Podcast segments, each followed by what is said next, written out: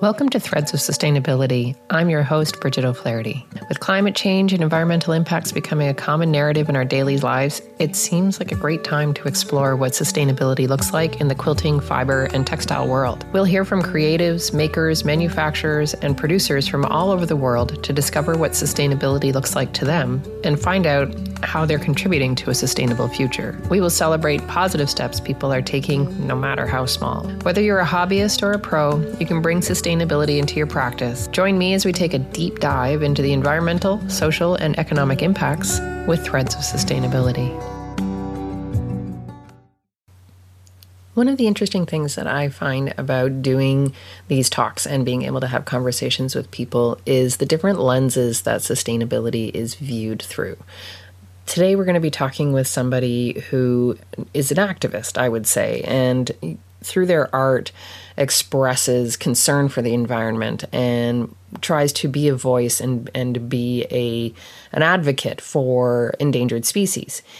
Not an uncommon theme, but a really important one. And I think that we need to take a look at activists in a way and support those activists to be able to spread that message and spread the knowledge that they are trying to convey.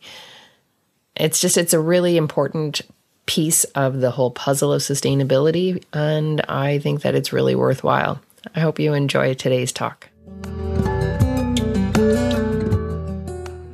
Welcome to Threads of Sustainability. I am talking with Janine Heschl, and we're talking to each other, and you're in Vienna. I am wanting to talk to you about some of the work that you do. You do thread painting like me, but not like me. It's so different from what I do, but technically it's the same stuff. And I have been following you, have been a huge fan for a long time, and specifically, we were talking about endangered species and some of the stuff around that. But one of the questions I wanted to talk to you about in your work, and I'm going to get to the how you came to doing it and why and all that stuff. One of the big whys that I want to know about is why you are driven to do your subject matter, which is almost always endangered species, right? Yeah. Yeah. So tell me about that. It's always been animals you know, my subject matter has always been animals because it's it's the most fascinating thing for me that mother earth provides us with. The diversity of the of patterns of colors of different shapes and sizes. The more I got involved in researching my subjects, the more I read about the IUCN list, for example, of, of animals going extinct or the numbers drastically reducing due to logging or wildlife crimes. And it's that what probably impacted me most to focus on endangered species because I didn't know about these um, numbers, for examples, for some animals. I assumed that a lot of people actually don't know. I wanted to transport that through as a message with the portraits I create. So I thought when I create a portrait, for example, of a lion, I can then educate people about the decline of the number of lions in Africa. Or I can raise awareness of lions that are bred in captivity to be um, sold off to people who like to shoot lions, you know, this kind of thing. Almost, which is really a sad fact, but almost every species that I research, there is some sort of trouble they're in or they um, experience a, a certain plight that we can't even you know that we, we didn't even know about like the pangolin for example the pangolin that it just got into the headlines due to um, the covid because it's been sort of associated with the the virus oh i didn't realize that it's that. been transferred yeah it's been transferred on a wildlife market because they are sold in chinese markets but they're actually from Africa, they were bearing this kind of virus. And it's sort of, you know, it's very simple for one virus to transfer from an, a wild animal to a human or to another animal and then to a human. Right. So people sort of knew about pangolins because not only because of their scales that are very sought after and that they're being um, hunted for, but also because of the epidemic breakout. And so, what's what's happening with those numbers now with the pangolin? Well, the pangolin sort of um, is experiencing some kind of I don't know how to put that in in English, but it's like a little hype. people are finding them so cute and they feel so sorry for them because they're so they're such peaceful animals. If you look at one, sure. they could never hurt anyone, and then they're being hunted and killed for their scales. And so they've got now lots of con- conservation groups that are helping, that are raising funds. And that's the kind of thing that works for the pangolins now because there's people who actually give money to organize groups and uh, raise awareness so that's in their favor. Yeah, I saw your your pangolin piece that you did. It was really sweet. Yeah, they are so cute. You know, you look at them and they're like tiny, you know, like hedgehogs. Yeah. they yeah, look yeah. to me like tiny little hedgehogs and I'd feel so sorry for them if, if anybody would hurt them. But yeah, when yeah. they're they're they're taking the hit now for the uh, the blame on the on the coronavirus. So yeah, that too. Less desirable in some ways, you know. Yeah. So obviously the environment is incredibly important to you and animals is a, is is your central focus. Yeah. But that all kind of stems out of climate crisis, right? And we talked a little bit about the idea of artists being really compelled to try and do something that we're I feel like we're very empathetic and kind of hit hard by the emotional context of climate crisis. There's that that eco overwhelm that happens and the fight for figuring out how to as an individual yeah. make a change to this giant concept. Yeah. Yeah so talk to me a little bit about that and about how that has really driven some of the work that you're doing as well. It's it's something that is always on my mind. And it's you know when you especially when you have children you think about the world that you leave behind for your for your children even small children even more so than when grown up already yeah. But um, it's something that is constantly on your mind where you go, right, what, you know, if, if the climate's going to change and, and if they predict that in 10 year, in 10 years time, it's going to be even hotter in Siberia and glaciers are going to melt. What's, you know, what, what does that mean for our children? What does that mean for animals? You know, will there be polar bears left yeah. in 20, 50 years? Uh, what will the world look like in 50 years? Yeah. And in, you know, for us, we say, right, in 50 years, I'm probably not gonna be here or I'm I'm I'm not gonna be aware of what's happening if I'm still here. Right. But my children are and my grandchildren will be. That's something I don't consciously put it into my work as a subject. Mm-hmm. I I do only recently I've started to to explore how nature um, works and how we can always count on its resilience because it, mm. it will in the end that's it's my favorite thing to say. In the end nature wins. Yeah. She always will win you know no matter what the humans will do. If we blow each other up it will in the end it will all be green again. Yeah. That's my my strongest belief. And that's that's that's something that i'm incorporating into like my moss pieces that i've been recently doing. Not so much with the animals. Um, yes. yeah i'm not putting it into context as much um, with animals. Yes, there is climate change that does affect the numbers of animals, but not I'm not putting that in my work as such. I think that's really true that sustainability is kind of built on the ideas that we're using our resources today in, in ethical and careful ways so that they're preserved for future use, right? For those future generations. That's the that's what mm-hmm. sustainability mm-hmm. is all about is what those future generations are going to receive from us. Yeah it's interesting to, to, look at that and think about that. I definitely think about that with my own kids and with everything that i do. It's like okay well what's this going to do in, in, the future? Where yeah. is this going to go? What's like how is this going to end up paying back into the future? Is it going to be positive or negative? Exactly. Tell me how you got started doing thread painting and doing textile work. I started um, when I was a stay-at-home mom with my my youngest son, he was just a baby. I felt that I needed to be productive. I come from a very productive and sort of um, performance-driven family. It's always been something that I've been that I've been growing up with. Like you gotta you gotta be productive. You gotta do something. You can't just sit around and daydream. It's that's not the thing to do. I always daydream. You, I know. That's what I always did. That's why I heard it probably lots and lots and lots of times during my childhood. And then I had my own kid, and then these little voices started going, "Oh, you you got to do something, man! You can't just sit at home and and be a mom. That's just not on." So um, I thought, right, I'll buy myself a sewing machine.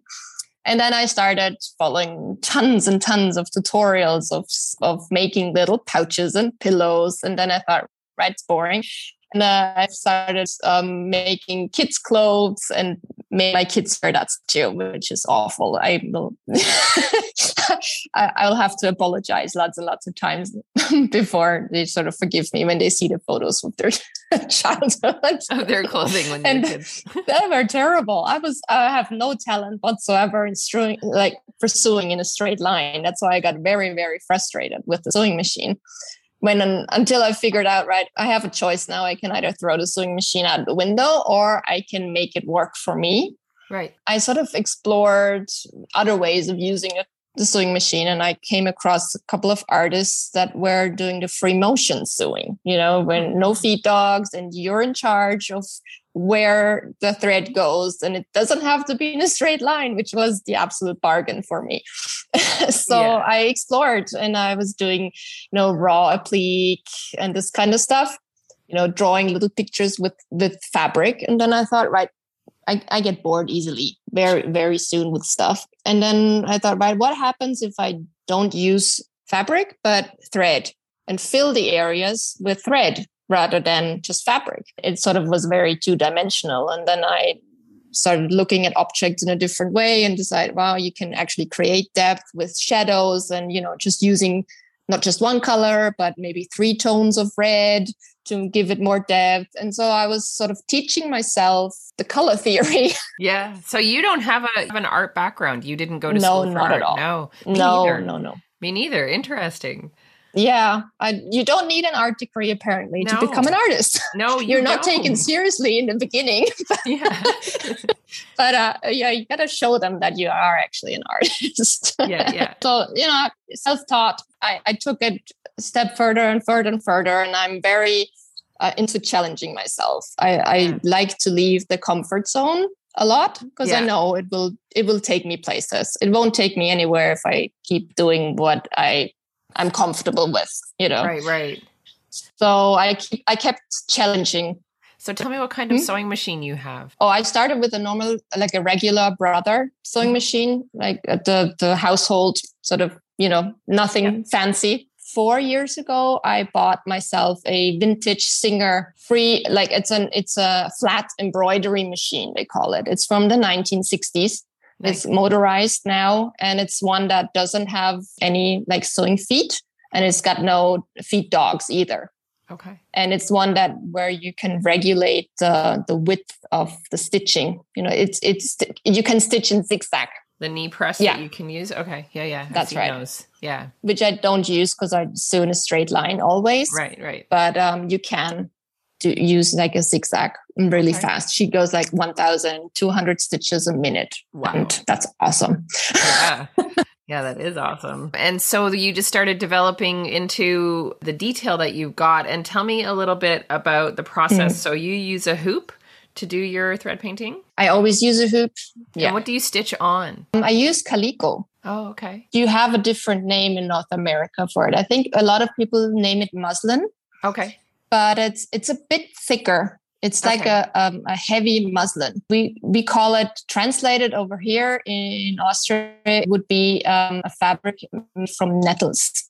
So it's oh. plant plant based. Okay, so it's not a cotton and necessarily. It it looks like a cotton and it's woven like cotton, but it's okay. called nettle fabric.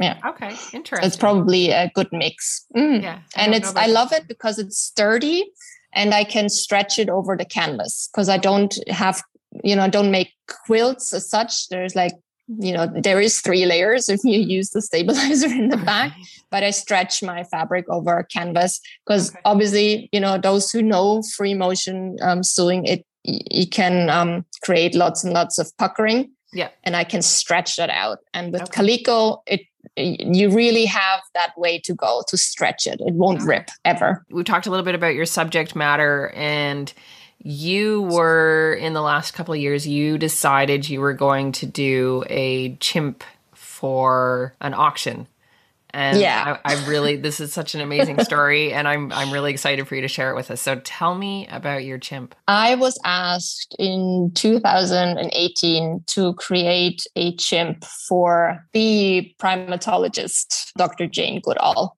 She has always been my inspiration. I've seen her now live four times and I know her stories and she's she's so sweet. She always tells she's got these jokes that she always tells. And every time I hear it, I was like, I know them already, but they still make me laugh and they still inspire me. And her words are just pure healing. And when the Jane Goodall Institute Austria asked me to to create a portrait for her, so we could auction it to raise funds for her lifetime project, which is the Jane Goodall Institute. I was just honored and I thought, wow, art can go so far if you believe in it and if you let it. You know, it's not just oh, I make a paint a, thread painting and I sell it and somebody hangs it on their wall. It can actually transport so much more. It can raise funds and it can raise awareness and it can sort of give you an opportunity of a lifetime to meet your all-time hero, you know, and and be on stage with Dr. Jane Goodall. You know that's that's something i'd never thought about when i when i decided to become an artist how far it can go. And i feel really blessed to be honest. It's, it's an amazing feeling so tell me a little bit about the the actual chimp that you did as your piece. I've done um, two portraits now because I've been asked twice to create a portrait for her. One she hasn't received due to Corona; was cancelled. Still waiting for her to be hopefully this year that she will be able to receive it.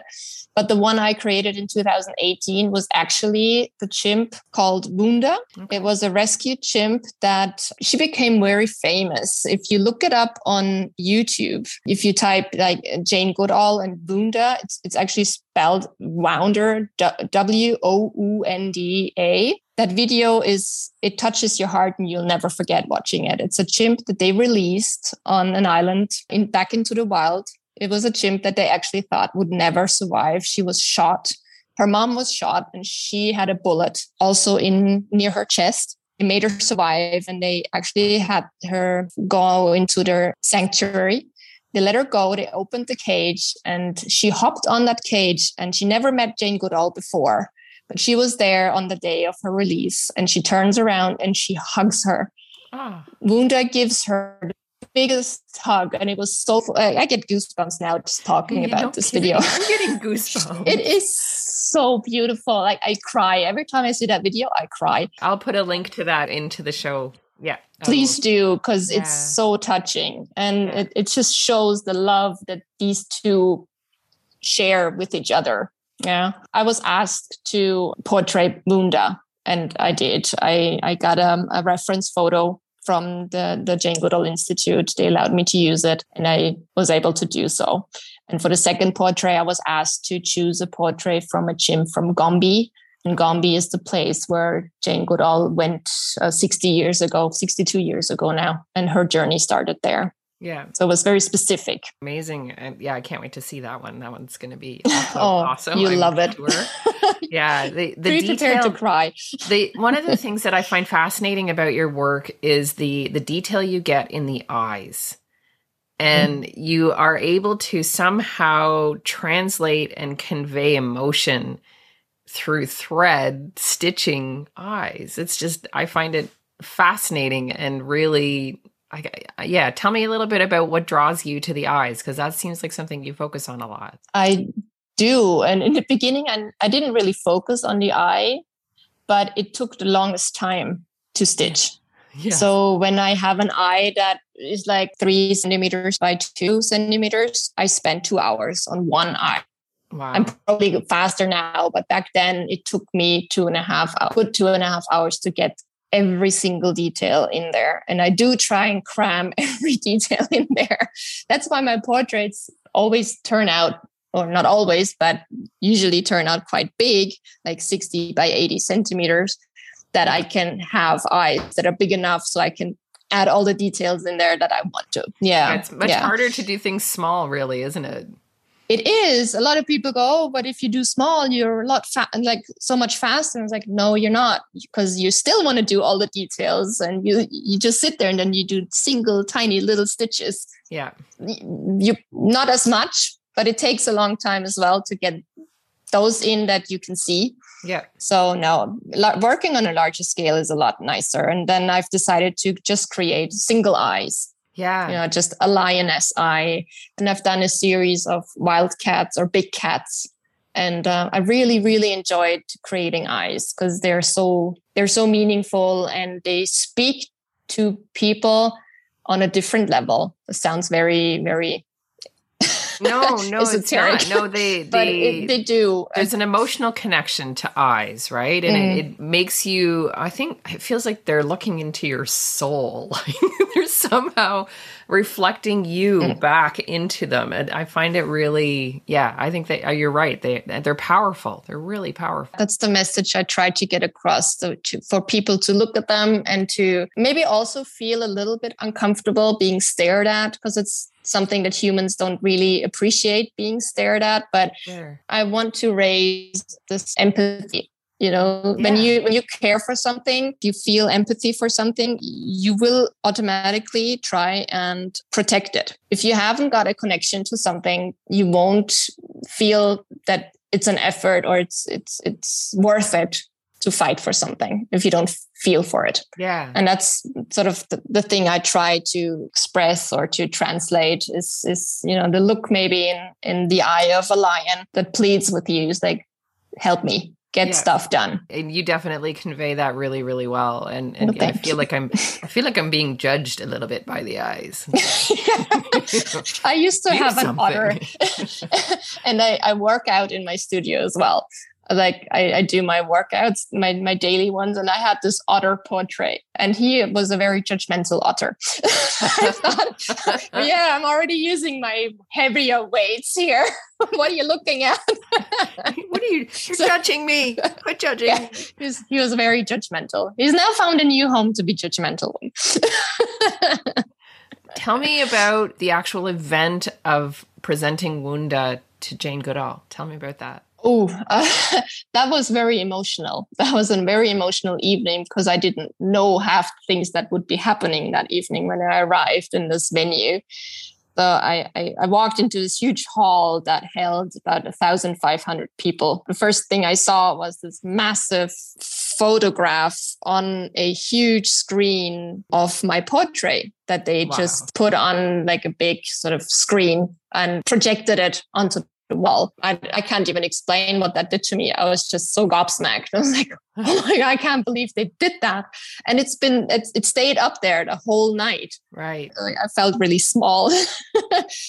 my parents were there and, and my friends came to, to witness all of that. And then, you know, I was nervous as anyway as it as it was. And then i took my portrait and i, I went to the head to the, to the director of the jane goodall institute and i said right here's your portrait.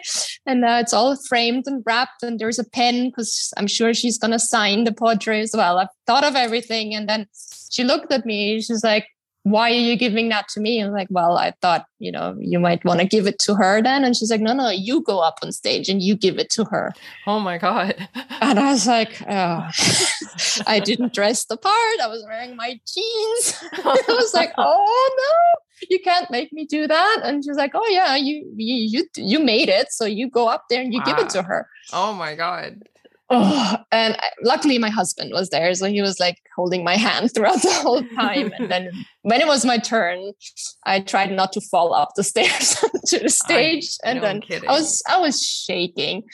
I presented that to her and then she said the most beautiful thing about this portrait because she in her lectures she always talks about how humans and animals and, and plants we're all interconnected and we're like a big woven tap- tapestry mm-hmm. you know we all depend on each other and we, we're all good for each other and in the ideal world and then she saw the thread of my portrait and she said oh and like in this portrait every thread goes with one another to create one beautiful picture mm-hmm. and i thought oh, that is such a beautiful metaphor. Then we had the auction run, and, and a lovely man bought this for his office because he dedicated an entire office room to Jane Goodall. He was wow. he obviously was a big fan. No kidding. And then yeah, when he got on stage, she she passed on the portrait to him and she turned around to me and hugged me. And oh like, I was standing there going, "Oh my god, Jane Goodall is hugging me." I was like, "What to do? Can I can I hug her back?" She's like a eighty plus woman back then. I was sure, like, "Oh. I need to hug her back." And I wow. felt very. At the same time, I felt uncomfortable and joyous. I, you know, lots and lots of emotions running through me I that bet. night. Yeah. I bet. What a trip to to meet somebody like that with that kind of I don't know, she's got like an ethereal energy to her almost. She's she's this big entity. She's she's a big amazing. She is an entity. Yeah. Yeah. Yeah. What a beautiful a beautiful soul that walks this earth. And yeah. I hope for a longer time than we yeah, than we can hope for. Yeah. So talk to me about some of your next projects. You've been doing some more unusual things on some of your social media showing us some of your more unusual the mosses and some pink work that you've been doing as well. Tell us a little bit about that. I needed a break from animals you know? I, I, didn't think i'd actually come to this point where i need a break from animals but like every artist once in a while is i wouldn't say bored with the work but I ran out of inspiration. Sure. And I needed something different. I needed change. That's probably simple as that. I needed something different. And I I love moss. I've always loved moss. When I walk past moss, I need to put my fingers in it and I need to touch it's it. And I love tactile. the texture. Yeah. Oh, it is. It is. And it's it's amazing to touch. And it's I read up on moss and it they used it like in World War II to put on wounds Okay. So they would heal faster. So they, they've given it some kind of mm, power as well in, in, in the healing sure. um, of, of, of the humans. And, and that was, again, something where I thought nature is so amazing. It's not, you know, it doesn't give us, it, it gives us lots of beauty and it gives us lots of um, enjoyment, but also it heals us and in so many different ways. Yeah. So moss was something that I wanted to create and I wanted to explore. So yeah, I thought, right, what can I do with moss? And I thought of different shapes and different, you know, um, of paw prints and lots and lots of ideas. And then I thought, right, the one thing that we need at the moment is hope. So that was one of my first words to stitch was hope. And then I thought, right, but at the moment, I'm not feeling any of the hope. What I feel is more of a fuck.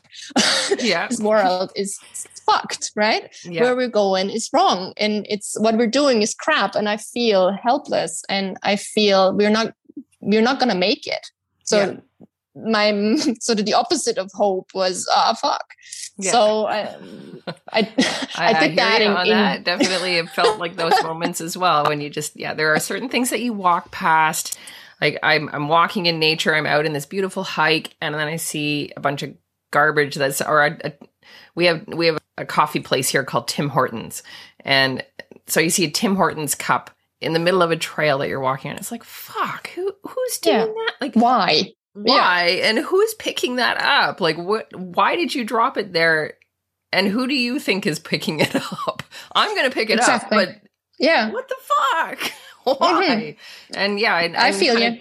Driving down the road and you're seeing plastic cotton trees, and you know it's it's kind of the exasperation of the ignorance of what we're doing to the planet. Yes, yes, I get, I get it. I totally get yeah. it. That was the frustration that is yeah. the frustration that I feel. It's it's the same with people who use the poop bags to pick up the poop and then throw the poop bag into the woods. Like you right. might as well just leave the poop to disintegrate by itself, right. but now it can't because it's, it's, wrapped in plastic. right, right. Oh, it's that yeah. kind of frustration I felt, and that's that. That was probably part of me going exploring different things, you know, different things in search in terms of moss, but also in different colors. So I needed color, and that was also another part of that of changing subjects. I needed bright colors. And one of the bright colors was green. Another bright color that I thought of was the pink. And that's why the pink sort of took over a little bit for a while. It, it did me good in in creating uh, bold colors and it sort of worked for me creating that in moss and experimenting you know yeah. experimenting with color i've started sort of experimenting with sculptural work cool so doing more three-dimensional stuff three dimensional. I've got a cigarette bud where I, oh, I yeah. thought, right, I want to do maybe some more on that and a, a paint a tube and i, I had created some a moss on a water soluble fabric a sort of um, stabilizer so yeah. the moss was sort of 3D free flowing and it came out of the tube, you know, that na- sort of instant happiness, I called it. You know, when you okay, when you nice. need instant happiness, you take your tube and you press out a bit of moss and then you enjoy your nature. Cause that's I think that's what humanity is going towards too. You know, we we don't take the time to go and walk in the woods. No, we need something, a quick fix and right. buy some tube and you know some cream and put it on our hands and it feels like moss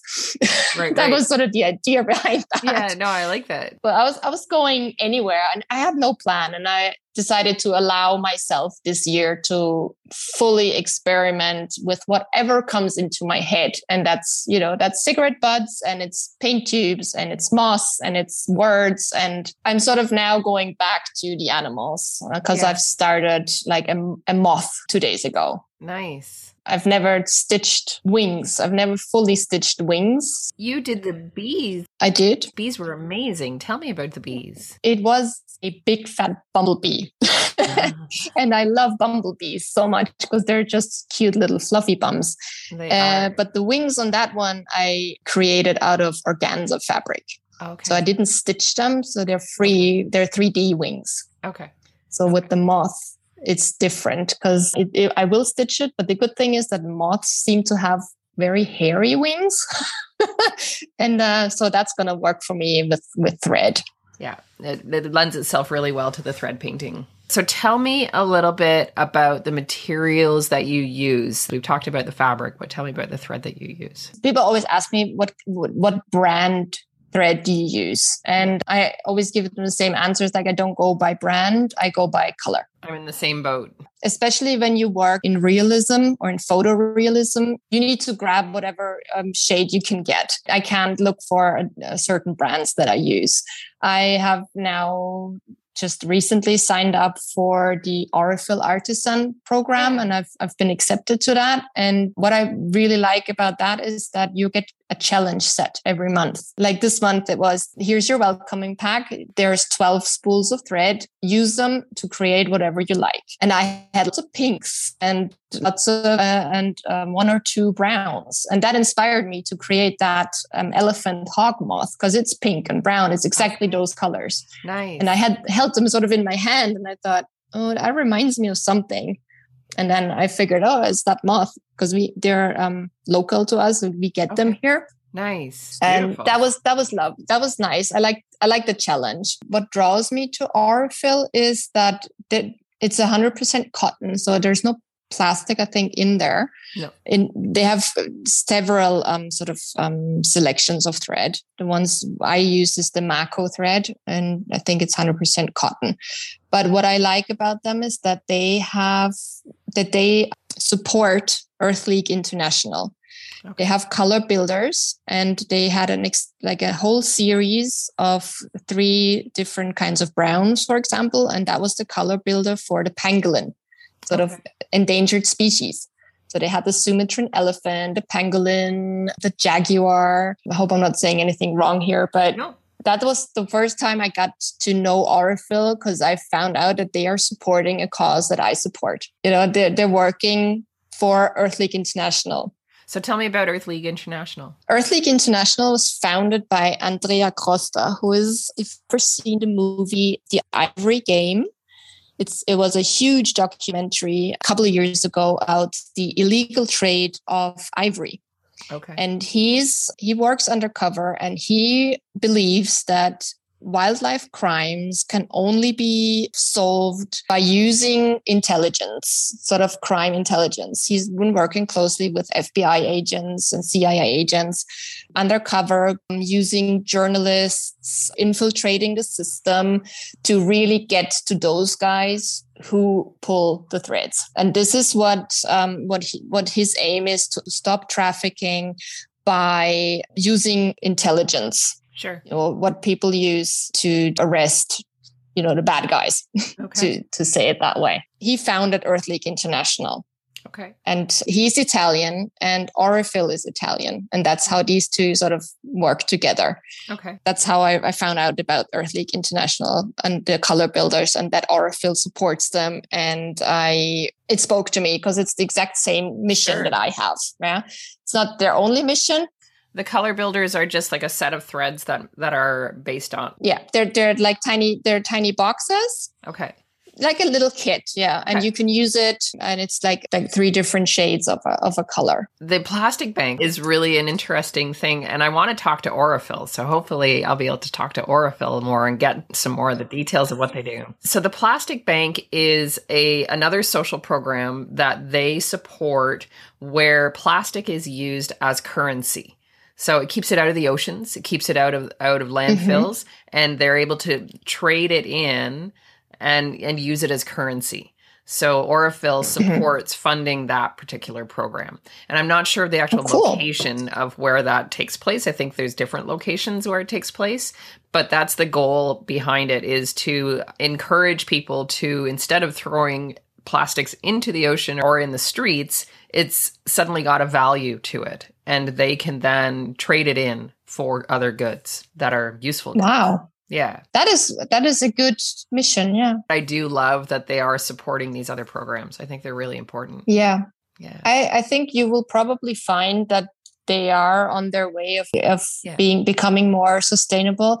Yeah. You know, a lot of companies do, and a lot of um, like Mettler thread or Gütermann. Yep. I don't think Gütermann produces anymore, but but Mettler does anyway, and Amann Gütermann and Mettler both have the recycled content threads. They exactly, both... yeah. And I'm pretty sure other thread companies will follow. I think they have to. I think they have to. They the industries it's becoming painfully obvious that this industry is impacting the environment negatively and that the production of yeah. these types of things are having an environmental impact. It, if they don't see that, then they're they're just ignoring it. so I think, and I think the more we're seeing things like the Paris Agreement and the demands on countries globally, it's going to be putting pressure on companies to start making changes and acting. And I think also as individuals, more, the more we start to demand it, the more people, these companies are going to start paying attention and actually going, oh, yeah, it's important to the people who are buying our stuff. We have to start doing this. Absolutely. Yeah. Fully agree with you on there. Yeah. We have a lot of work ahead of us. Lots of co- lots of companies, actually, not not just us us as the single human, but the companies, and most of them are just greenwashing now. But I hope that they actually do take proper steps and help us create. I think the more we start to understand what greenwashing is, that we can call it out and say, wait a minute, you can't just call yeah. something natural. you have to actually have exactly. some support exactly. behind what you're doing. Like, yeah, cotton is natural fabric. That's, right. That's great but how is it being produced and, and how many chemicals went into that production and what are the employees and the laborers being how are they being treated and you know we've got so many other things to take into account it's not just about the environmental naturalness of something everything's natural the world is only made up yeah. of natural things so is it just how we combine them together is is where things yeah. become problematic yeah the sad thing is that companies are still trying to find an easy way out you know yeah. that that the problem greenwashing has even come up is is is terribly sad instead of putting the focus onto actually making a change we're, we're putting the focus onto lying to every, everyone and pretend that we are making a change which is ridiculous we're putting there's companies that pump money into greenwashing rather than putting an effort into getting their products to be created uh, sustainably. So yeah, yeah we're, we're not there yet. the almighty dollar is really what is driving things. And I think that that's where things need to shift focus. We need to move away from profit being the only reason that we're doing things. That's a, a saying that I, I like. If peace was profitable, we would have it. Yeah. Absolutely. It's yeah. very sad. On that happy note, I, I want to say thank you so, so much for talking with me today. It's been a really interesting conversation, and I really look forward to talking to you more and seeing more of your work in the future. You do amazing work, and I think it's really important work too. Thank you, Bridget. That's very sweet of you. Thanks for having me and thinking of me in your series yeah, it's no, an honor. It's, it's great to have all the uh, varieties of conversations and hear about different work people are doing around the world. Thanks for doing that. That's that's you know that's also part of being a part of the change. You know, it's creating change by talking to people and getting people to listen. Yeah, I agree. That's why I'm doing this. Wow, I just loved talking with Janine. It was such an inspiring time. We could have talked for probably another two hours. We had lots to talk about and lots in common, and it was just a real pleasure to have a conversation with her to find out some of her process, some of her inspiration, and her Jane Goodall story is just amazing. I can't wait to see more of her work. If you want to see her work, you can see it on Instagram. She's under janine.heschl, and I'll put the links to that in the show notes. You can also find her online at her website at textilewildlifearts.com. If you like what you're hearing from the show, don't forget to like and follow and share it with your friends. I really appreciate any support. And I've been really appreciating the comments that you have been sending me. I've been getting some great emails supporting the podcast, and I really appreciate hearing that. If you know of people that you want me to interview, that you think would be a good story, please drop me a line. I'd love to hear about it. If you're interested in a community that engages with sustainability in quilting and textiles, you can join the Learning Hub at bridgetoflaherty.com. There you will find memberships, online courses, supplies, and resources for sustainability and my textile art. You can also book me to speak with or teach your group. You can find me on social media at The Sustainable Quilter. Don't forget to comment, like, and share, and to follow me on your favorite podcast app so you won't miss an episode. Thanks for joining me, and I'm so excited to share this journey with you. Until next time, happy stitching.